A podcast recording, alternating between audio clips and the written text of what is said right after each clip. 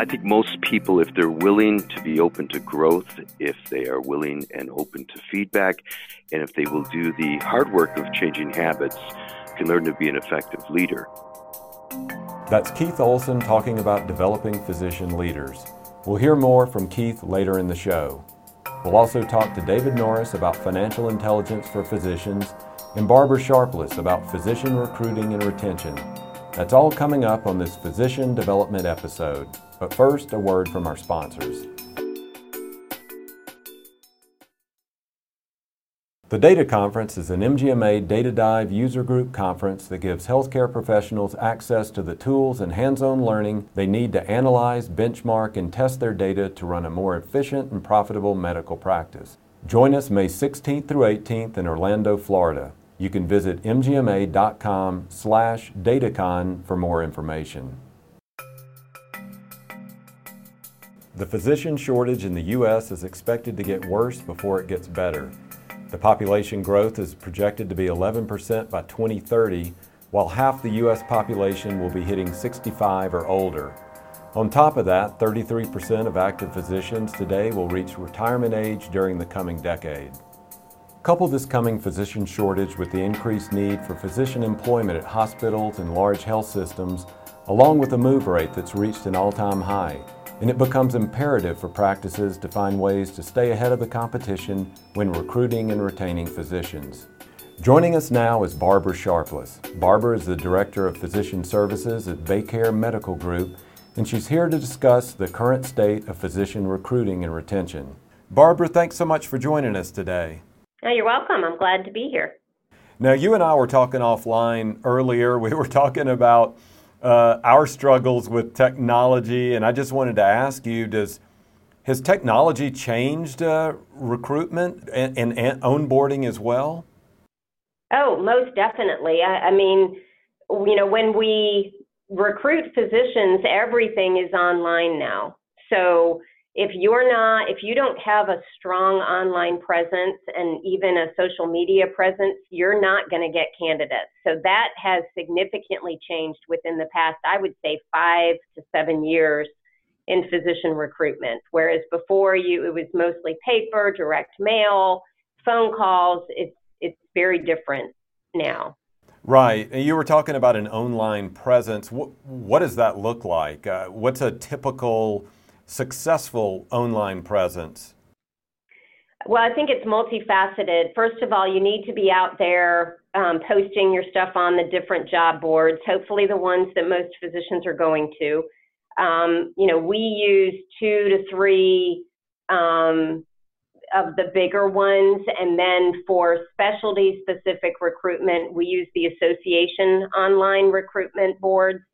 Um, and those are you know much more specific if we're looking for a particular type of physician. But generally we're out there on the major ones where the physicians are looking. Okay. Now what's going on in the market right now? I mean i know that there's a, real physician shortage. It, it, seems to be a real issue. And, and i just read a study about how it's growing. And it's, it will be even worse in the next several years and decades does something like that does that impact the job market? And, and in general what are you seeing in the job market right now? Uh, yes. In primary care um, that's where we see the biggest impact of the physician shortage.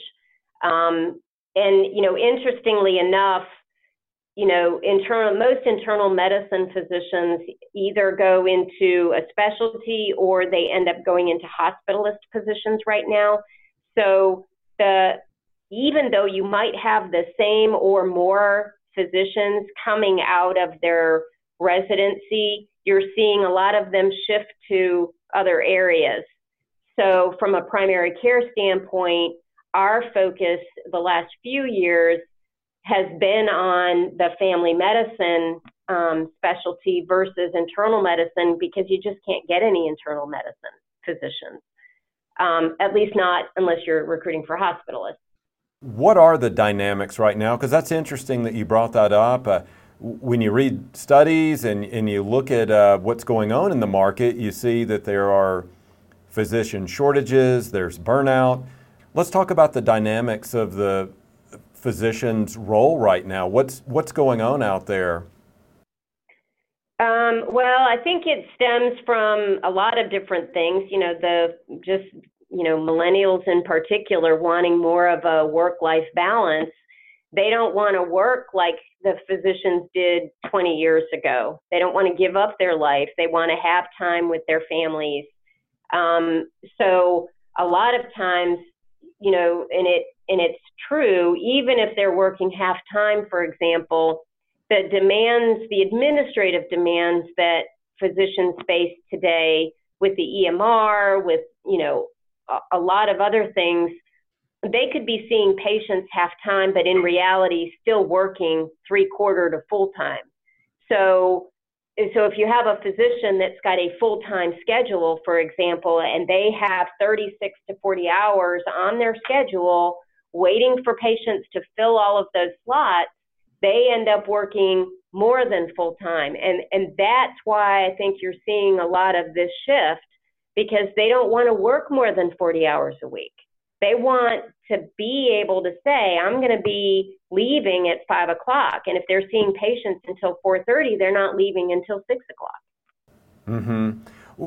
Is this exacerbating then the, the burnout for those physicians that are working full time, overtime, filling all those slots? What's going on there? That is a good question, and I don't think I have an answer to that as far as what's driving physician burnout. Um, I think the expectations are different, and I think that is driving some of the burnout because, you know, if your expectation is I'm full time, that means 40 hours a week. And if you're working 45, 50, 55 hours a week, then you're likely to feel like you're getting burned out. If your expectation was, well, I'm full time, but full time really means 50 hours a week on average, then if you're working 45 to 55 hours a week, you're probably not going to feel like you're getting burned out. What does this do to your role when you're recruiting? Does this change how you address the recruitment process then? Oh, yes. And we've been challenged with this because we make it very clear the position is a full time position. We, and we actually included in our contracts the expectation for the number of hours that have to be available on their schedule and what this really means. In some cases, we've defined these are your working hours so that it's, it's very clear to them. Um, mm-hmm. But even when you do that, you know, we still see a lot of physicians that come in, and two years later, they're wanting to, you know, work less. So, you know, uh, I mean, it, sometimes it happens after they've started a family, sometimes not. But, and it goes to that expectation because I think a lot of physicians coming in aren't expecting the 50 to 55 hour work week. So when that's what they're experiencing, they're thinking is that I should be working 40 hours. So, how do I get to the point where I'm only working 40 hours? Right. Now, with the landscape that you've sort of uh, outlined for us, how do medical practices, how do hospitals compete if you want to land a candidate? It looks like uh, more than ever the physicians would have the leverage in this situation. So, how do you compete? Very um, difficultly. Um, you know, we, we, again, I think we've been fortunate. We live in a great area um, in Florida, so we probably get it's probably easier for us. Now, one of the areas that we do have as part of our health system is a rural area in the middle of the state, which is not um, immediately close to a metropolitan area, and we have big challenges trying to recruit there. Um, we're now focused on trying to bring in physicians that are under an H 1B visa because we know that they'll probably stay for at least three years or more, especially if we sponsor them through the green card process. So um, that's an advantage that we can offer to them in that rural area to try to at least keep them for, you know, three years. But our expectations have changed. And if we if we can get somebody in that we think we can keep for three years, frankly, in any of our areas, that's what we're looking at because they do. It is so easy for them to move around now because they're even though they're quote building practices, they're employed. They don't have to worry about what happens to the records if they leave, what happens to the patients. That's somebody else's problem. So they're much more mobile in moving around. I wanted to ask you then, because you were talking about recruiting to rural areas. Studies show that that is the most difficult, as you were talking about right now, to, to get docs there to, to treat those patients. Um, what are some of the trends? What are some of the competitive advantages that a rural area can offer someone? Is it that perhaps that quality of life, cost of living? What are some of the benefits that you're putting out there for someone? Well, cost of living doesn't usually play a factor um, because it's not enough of a difference to make it reasonable. Yes, there are some physicians who are more interested in a rural area to, you know, build families. But to be honest, the majority of them want to be close to a metropolitan area because of better schools and all those things as they're building a family. To be honest, you know, what we do is we're more flexible in terms of time, you know, the number of hours they work and the number of days. So when we have a physician that's interested in either part time or three quarter time or wants to work four 10 hour days or something like that, we'll offer that at those rural locations where we won't offer it in other locations that are in a more metropolitan area. So that's one way of getting some of those candidates to go to the rural areas by offering more flexibility. Do you have a real life example of what it looks like in action when you're when you're out there recruiting and or retaining a physician. What could you walk us through a scenario that actually happened? Well yeah similar to what i just talked about we have two physicians we brought in right out of residency. They went to the rural area we recruited them to um, but they had families that live in the more metropolitan area and they're now starting their own families. So they requested to transfer, but given the ability to backfill their positions, we would we could not give them that opportunity. They had to stay where they're at for at least a year. And interestingly enough, one of them had already moved out of the rural area.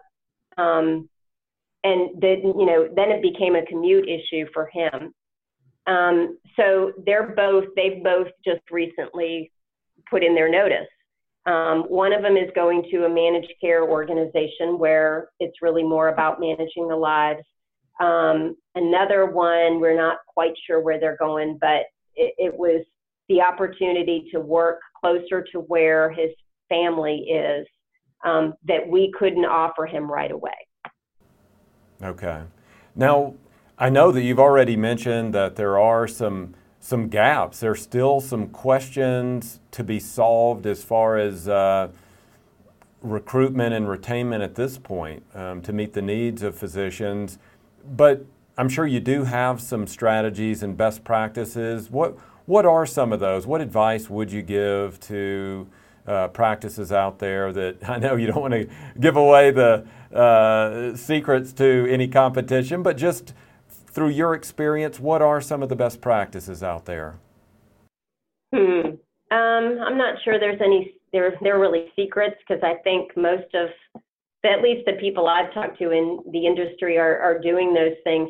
Loan assistance is a big one. If you can get them on the hook and and keep them in your organization because you've got that, you know, annual piece that you're giving to work down their loans, that's key. Um, you know, communication always is, you know, have they established themselves in the community? Do they have a sense that they're part of that community? Um, that's you know always good too. Mentorship, that's another big one. And I, I didn't bring this up earlier, but that's another challenge we have. We're recruiting more residents than we ever did.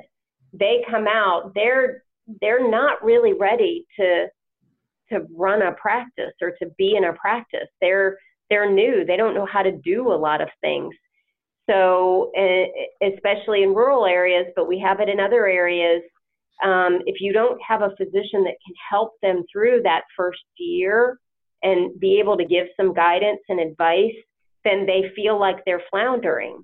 Um, and we have situations where they're going into their practice by themselves. That doesn't work very well. And they, we have instances where they're going into an established practice, but if that physician has bad habits, all they do is learn their bad habits. So um, having a framework for training physicians when they first come out of school, when they first come out of training, mm-hmm. um, is something I've seen success there. So when we put them in situations where they have a good mentor, they that also improves retention because they become part of the community. They learn how to practice. They feel comfortable in the practice. They don't feel like they're floundering. I think that also contributes to the lack of burnout symptoms. Um, so that all works into that. Well, Barbara, thanks so much for these great insights today. Oh, you're welcome. Have you ever been handed the financial reports of your practice and asked yourself, what am I looking at? David Norris faced this dilemma early in his career. David is a practicing cardiac anesthesiologist in Wichita, Kansas. He's also a consultant at David Norris LLC, and he's author of The Financially Intelligent Physician What They Didn't Teach You in Medical School. He's also a clinical assistant professor at the University of Kansas, Wichita. David, thanks for being here today. Great. Thank you. Pleasure to be here. So, you wrote your book on financial intelligence for physicians. Uh, just for our audience's sake, what do you mean by that? What is financial intelligence for physicians? Yeah, well, financial intelligence is is really an aspect of what I call business intelligence, or what other folks will call business intelligence. It's just the ability to understand um, how to read the financial reports and make good, solid financial decisions in your in your business. So, you know, you know how to read an income statement, balance sheet, cash flow statement. You understand how to use different ratios to determine the health of your of your patient or your practice. I mean, just like we do with patients, and we we we know how to dis- determine the health of our patient by monitoring different ratios or, or metrics or numbers. We can do the same thing in business. Yeah, what I see a lot of times physicians do is they'll only look at maybe the income statement and they don't get the full picture. Um, that's like looking at one single lab study when you're trying to, you know, figure do a uh, figure out what the true diagnosis is. So I think you need to have more uh, knowledge and look at and look at more reports or uh, metrics for you to really determine the financial health. Because once you identify where you are financially, then you can make a decision to go in the direction that you want to go. Um, you can't really make a good decision until you have a, a, a, good set of data points that you can determine where you're located and then how to get where you're wanting to go. Kind of like when we do uh, diagnosis uh, and treatment uh, or therapeutics and, in medicine. We got to know where the patient is. Then we develop a plan to get the patient where we want to go. Yet when we're dealing with our own business as physicians, we tend to kind of shoot from the hip sort of thing, uh, and uh, it it does not usually wind up with the best results. I think you can have much better results. So, yeah, financial intelligence just means you know you understand how to uh, where your capital is, how it's being used. You understand the timing of of your uh, revenues coming in and your expenses. Um, you, you understand how to determine um, uh, whether or not your company is viable. And ultimately, every physician wants their practice and their company viable. That way, they can continue to serve patients. Because if you don't manage it well and you go out of business, uh, then your patients will have to go somewhere else to be serviced. Uh, and if you want to service your patients and provide exemplary patient care, this is one aspect of business intelligence that you definitely need. Why do physicians need to know about financial issues? I realize there's the business side of medicine, but can't they rely on business managers, CPAs, attorneys financial advisors to handle those problems for them?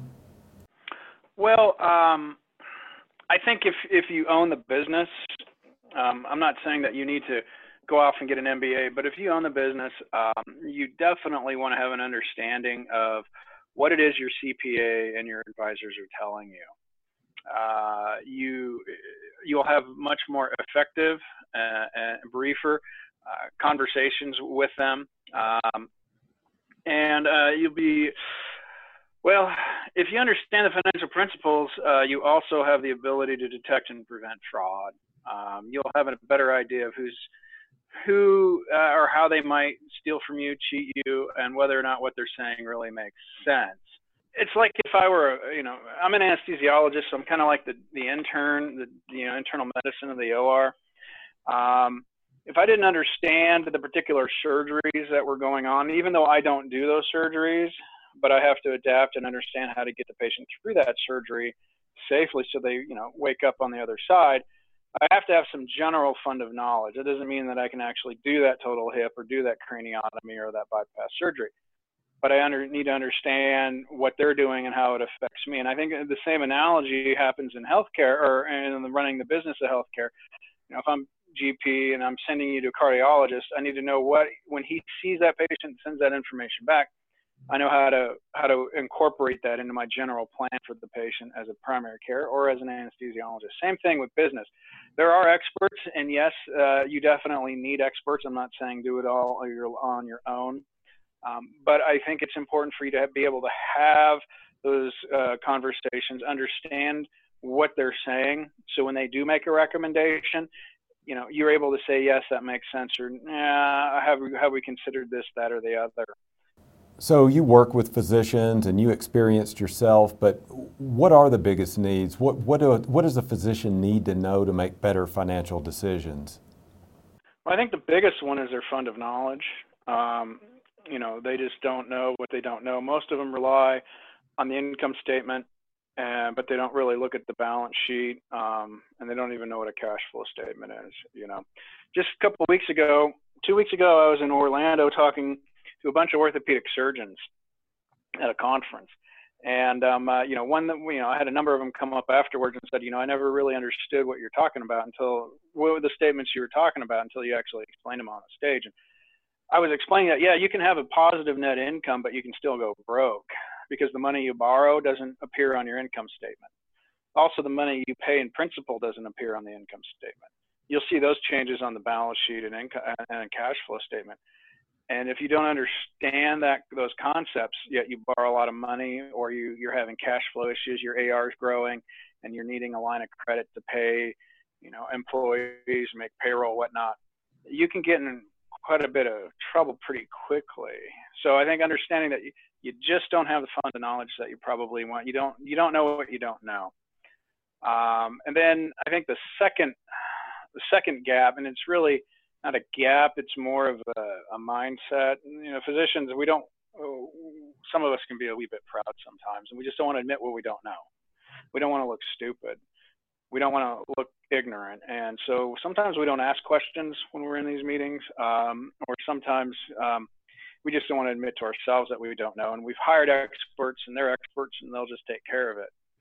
But that's not always the way it works. Um, a, uh, a group in my hometown. Um, uh, they had a office manager who stole uh, millions and millions of dollars for them over the course of 15 to 20 years.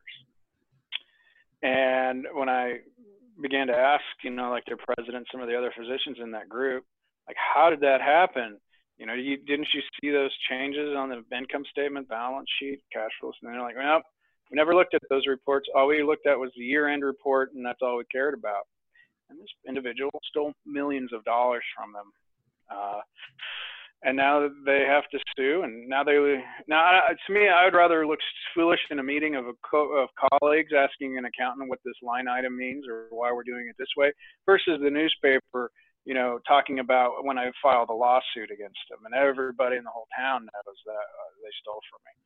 So I think the second one is you know physicians getting over their a little bit of an ego and saying I realize I don't have this fund of knowledge. I need to ask questions, And um, it's okay not to know everything because I have yet to meet a physician who really does know everything, or anybody for that matter, who knows everything. So, uh, you know, get past that little ego.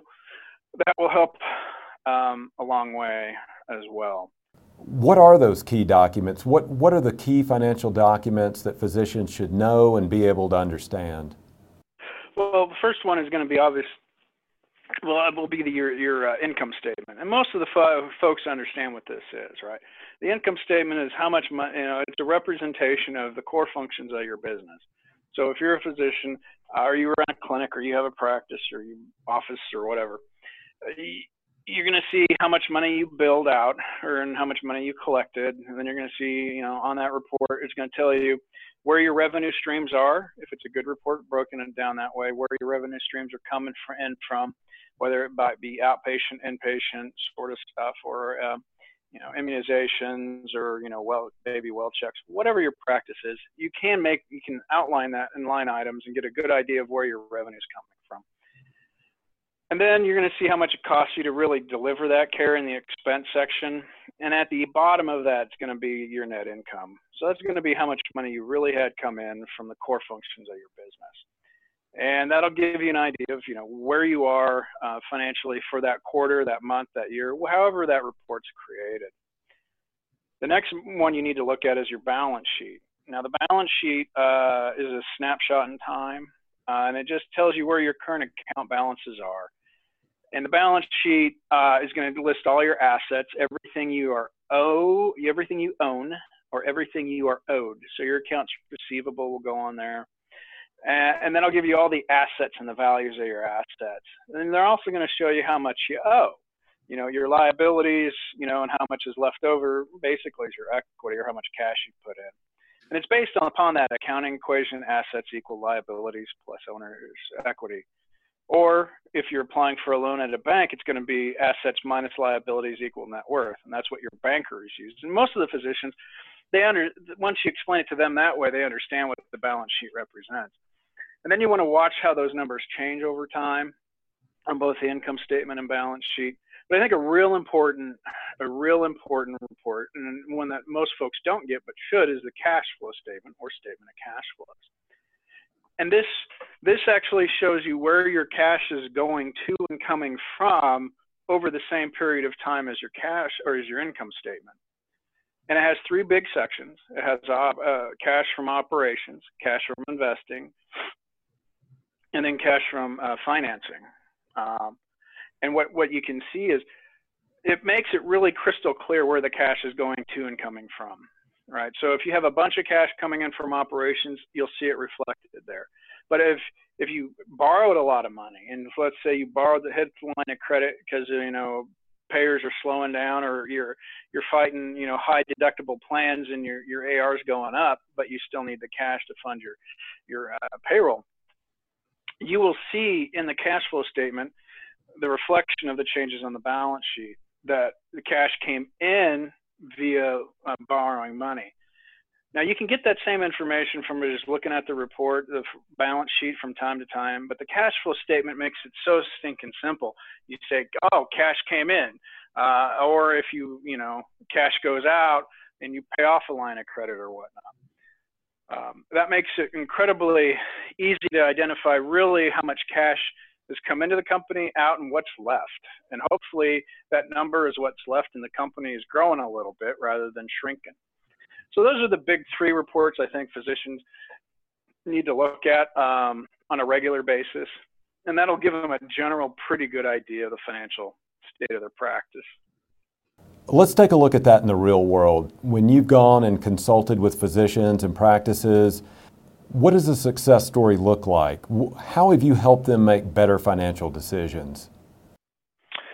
Yeah, um, actually, when I was writing the book, I was working with a friend who uh, has a family practice group, right? And all he was getting was an income statement and an abbreviated balance sheet. And he really had an abbreviated income statement. So everything was lumped in together.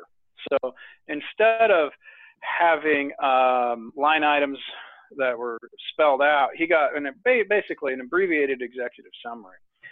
And so I asked him, I just need a sample of somebody's balance or book reports so I can write this book. Can you give me yours? And then I began to quiz him about it.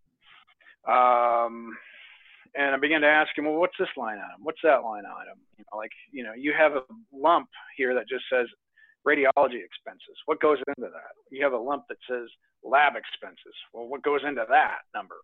And he didn't know. Um, and he began to ask those questions.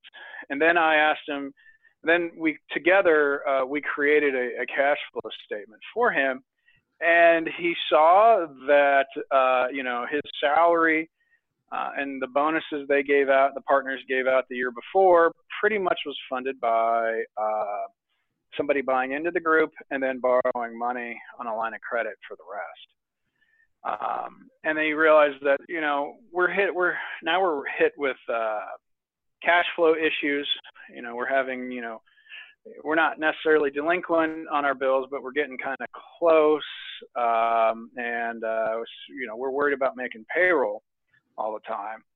And at the time, all he and his partners were really looking at were the income statement and letting the back office do those other decisions. And they just the, those decisions that the back office was making weren't necessarily in line with the mission and values of the owners or the practice. They took the reins. They began to not necessarily they didn't fire the person, but they they began to say this is this is where the direction we want to go. These are the decisions we want to make. These and these decisions are in line with our values um, and where we want to go.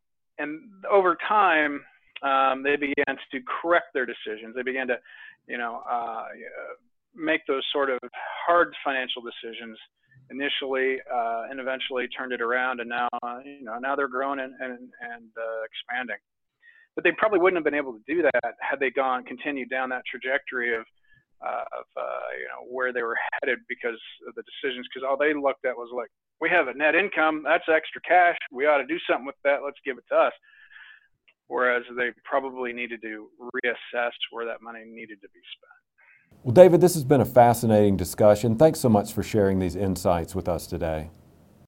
Oh, you're more than welcome. I'm here to help and uh, help my fellow physicians become stronger leaders through business education. And I appreciate the opportunity of you guys helping me do that. We'll be right back. You may know what you spend, but do you know exactly where and how you spend it? MGMA's cost allocation resource uses your organizational's operational, staffing, and provider expenses along with CPT information to drill down into your service line's cost drivers. It's great for practices of all sizes and is provided in an easy to view Excel format. To learn more, give MGMA a call at 877 275 6462 extension 1895. Or you can email survey at mgma.com. Developing physician leadership has been a challenge for the healthcare industry. Physicians are often seen as leaders in a medical practice, but many of them don't have the skills they need to succeed. Joining me now is Keith Olson. Keith is the Director of Physician Consulting Services at Ann and Robert H. Lurie Children's Hospital of Chicago. Keith is here to discuss how to successfully develop physician leaders. Hey, Keith, thanks for being here. Oh, my pleasure. Now, leadership is central to your work, um, and I have a question on that. Are, are leaders born? Are they made? Is there some combination of the two? How, how does that exactly work? Well, certainly, based on my experience where I've spent my career, uh, I think most people, if they're willing to be open to growth, if they are willing and open to feedback, and if they will do the hard work of changing habits, can learn to be an effective leader. I mean, someone by nature who might be have high emotional intelligence, or by nature is just a really good listener and communicator, is going to travel that path at a much quicker pace. Um, I do think there's a small subset of people, uh, because of their psychological makeup, uh, it would really hinder their ability to be an effective leader. And an example of this to me would be a narcissistic personality. Uh, over a long period of time, uh, they will struggle to have people want to follow them. Yeah. Now, when you think about leaders, what does a leader look like? Do you, do you have real life examples of people you've either you've come in contact that have mentored you or inspired you, or have there been people from afar that you maybe didn't know personally or report to or anything like that, but you've admired and been inspired by them? Well, as I tell all of my executive coaching clients, uh, you're not a leader unless people want to follow you. And to follow you, they need to trust you. So leadership is not about getting people just to do their jobs. Uh, you know, we all have days where we might just say to ourselves, I wish everyone would just do their job. But really, leadership is inspiring people to tap into that discretionary effort, that, that willingness to go above and beyond to contribute their best, and getting a group of people to do that to achieve a, uh, a common goal. You know, when I I do lots of presentations and I do uh, facilitate group meetings, and a common question I'll ask people in the beginning is, describe for me the best leader they've ever worked for, and I hear a remarkably similar pattern almost every time I, I ask uh, that question. So you asked me what, what, makes a leader. Let me use their answers. Uh, what makes a leader to them is someone who, uh, first and foremost, the most common thing I hear is they're a great listener. They're a really, really effective communicator. They have high emotional intelligence. Uh, they inspire people not only to be their best, but to grow and develop to be better versions of themselves. Uh, they create a really high trust environment in terms of not only trusting each other as team members, but trusting their leader. Um, they are engaged in a vision that is compelling to them, that's a little bit of a stretch, maybe a little bit uncomfortable, but one that's achievable and, and, and a journey they want to be a part of. And then they recognize people who are doing the right things. Uh, the very common thing that I hear from people, and they are willing to have direct conversations when someone needs to change behaviors. That you know, accountability is part of being a, a great team. So they create that that uh, that atmosphere in the team. Now, specifically for me, I actually when I thought about uh, when I think about great leaders, uh, Pat Magoon is our CEO here. Uh, when I started consulting with Children's Memorial in '97, Pat had just been named CEO. And the journey he's taken this organization from where it was as Children's Memorial in the Lincoln Park neighborhood of Chicago to uh, Lurie Children's Hospital spread out around the metropolitan area and with a, a gleaming downtown 23 story hospital uh, to be one of the you know top pediatric hospitals in the country. It, his leadership was just paramount to that. He painted a very clear vision for us he's very approachable high high trust i, I frankly have never seen a ceo who's trusted as much as, as pat is and not co- uh, coincidentally uh, the humblest ceo i know too it, and I've heard that before. You use that word humble. Is that really joining the, the discussion here as far as a, a key word when you talk about leaders? I think for people to really trust someone and to really to be a compelling leader that people want to go above and beyond and do their best for they have to feel like you have their interests in mind that you want them to succeed you want them to grow and develop and the more it can be about them and the less about you as a leader, the more engaged you'll find that people become. So I think humility is is a big part of it. And then, you know, I mentioned earlier that the one, uh, there are probably others, but the one that jumped to my mind about people who would really struggle to be leaders are narcissistic personalities because in the end, it's all about them. And because it's all about them, people don't trust them because they know when push comes to shove, um, they'll be they'll be last in line as, as opposed to being uh, first in line with this leader. So I think it I think it's a really important ingredient. Mm-hmm. Now, another phrase that you used a number of to- a number of times has been emotional intelligence, and that's, I guess, part of what you're getting at there with narcissism or, or being or humility, some of those terms. Talk about emotional intelligence then as a leader for a minute. What what does that look like? Well, when I think about emotional intelligence and people who have high emotional intelligence, they're very aware of their own emotional state. They're aware of the culture and surroundings that they're in. They're aware of the emotional state of other people. And they're able then to moderate their response to the world uh, in a way to create an environment that people want to be engaged in and do their best. You know, an emotionally intelligent person can doesn't mean they don't get triggered by things, and it doesn't mean that things don't upset them, but they've created some space between their reaction to something and their actual response out in the world. And be, being able to build that space so that when uh, they are navigating a, the day's events, that they are really one of these leaders that you know you frequently hear people say they just always seem calm. They always seem the person who can settle us down. They're always the person who can handle a difficult situation. And to me that's what emotional intelligence is all about. Yeah. Now, I'm, I'm really fascinated by your idea to focus in on physician leaders. I mean physicians in many ways are because of their role in a hospital or a medical practice they are the, in many ways, the de facto leader. But when and how did you get this idea to focus on the need to develop physician leaders? Was there was there a moment in time when you you realized there was a need, there was a lack there, or are there shifting environmental factors, the complexity of healthcare now that physicians need to be leaders? What what really was the genesis of that? Well, Daniel, it's probably um, a little of both. Um, and, and uh, uh, an event that was happening for our organization, in addition to just the overall healthcare environment. I mean, the the environment that this industry is operating right now is as, as fast moving, unpredictable, and chaotic, frankly, uh, as you could even conceive. Um, anyone who's been around healthcare as long as I have has not seen this pace of unpredictable events and change. And so we're asking physicians to be in leadership roles during an incredibly challenging time. Right. Now, in researching your uh, writings and, and presentations on this topic, you've got a line in there that says um, many physicians don't have the skills that they need to succeed.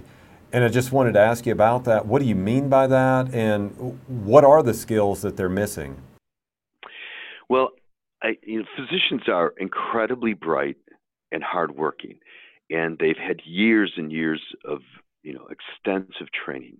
But if you think back to what I outlined when I ask people what makes a great leader, and I talked about communication and listening skills, emotional intelligence, and building trust, and all those things. Very little of that is in any of the academic training that they've had. And they work in very fast paced environments with a lot of pressure, and they're not spending a lot of time learning those things too on their own. So they're trying to operate in this world with you know great training for patient care or research um, but when when it comes to actually engaging people in a way that they want to follow them uh, it's something that just haven't had exposure to. Now we've been talking about the the leadership skills, uh, physician to patient. What about physician to the team? What what are the where are the gaps there, and, and what have you focused on in your consulting and your coaching with uh, physicians? Well, I, I think making sure that people understand that everyone who's on that team, regardless of their role or experience level, is an integral part of delivering excellence. And you know how you interact with all those people. You know, I'm thinking of um, a surgeon I coached a few years ago who would at times be difficult to work with in the operating room. And you know, I said to him, the the patients will come and go, but these people in the room with you are there every day. And do you want them to be people who are just doing their job because they've got to do this job and they've got to be in this room with you and sometimes it's uncomfortable? Or do you want them to be people who are coming in and really wanting to do their best to make this the most effective team possible? And your interactions shape that completely. And so your ability to have people engage to the point that they want to contribute your their best is not only going to make the team more effective, it's going to be more enjoyable for you. You're going to be much less frustrated. And this person got much better at developing their emotional intelligence and realizing that once they they kind of turn that corner of not being reactive, creating of using that space between their reaction and their response to the world and that they actually saw the engagement and the difference of a team that really is focused on excellence. Mm-hmm. In your research, have you have you reached out to the team, to practice administrators, to front office staff, to other people that are on that team to kind of get their pain points when they're dealing with the physician, some some areas where the physician could improve? Well, it, it, in other parts of our organization, we do lots of surveying of employees and physicians, and that so that that data is always available. I, for many of the clients I work with, uh, we might gather what I call 360 feedback, where we'll send out a quick survey to everyone to get input on what this person is doing really well, and then particularly input on if they were to do one or two things differently, what would have the most impact, would make them more effective. That usually generates some pretty rich information. Um, and, and then I like to help my clients become more open to feedback so that they're getting this feedback on their own in more real time that they they share what they're working on and they get feedback on how they're doing which i think is a particularly effective way of you know changing behavior. When you tell people i'm really let me make up an example i'm really working on not interrupting people and i'd love for you to like if i do that please let me know. Give me feedback. Not only are you going to get real time feedback, but just making that commitment makes it far more likely that you're going to follow through on it. And it also tells people, notice my change. Because you know, if you if you work on not interrupting people, and then three months you're really good at it, and three months later you interrupt someone, they're going to think, well, there they go again, because they didn't have flagged for them that you were trying to change this. So it's a pretty effective technique. All right. Well, Keith, these are wonderful insights, and hoping that people who are hearing this will know that there are some great tools, strategies, processes that they can invest in to become better leaders. Uh, so, thanks so much for joining us today.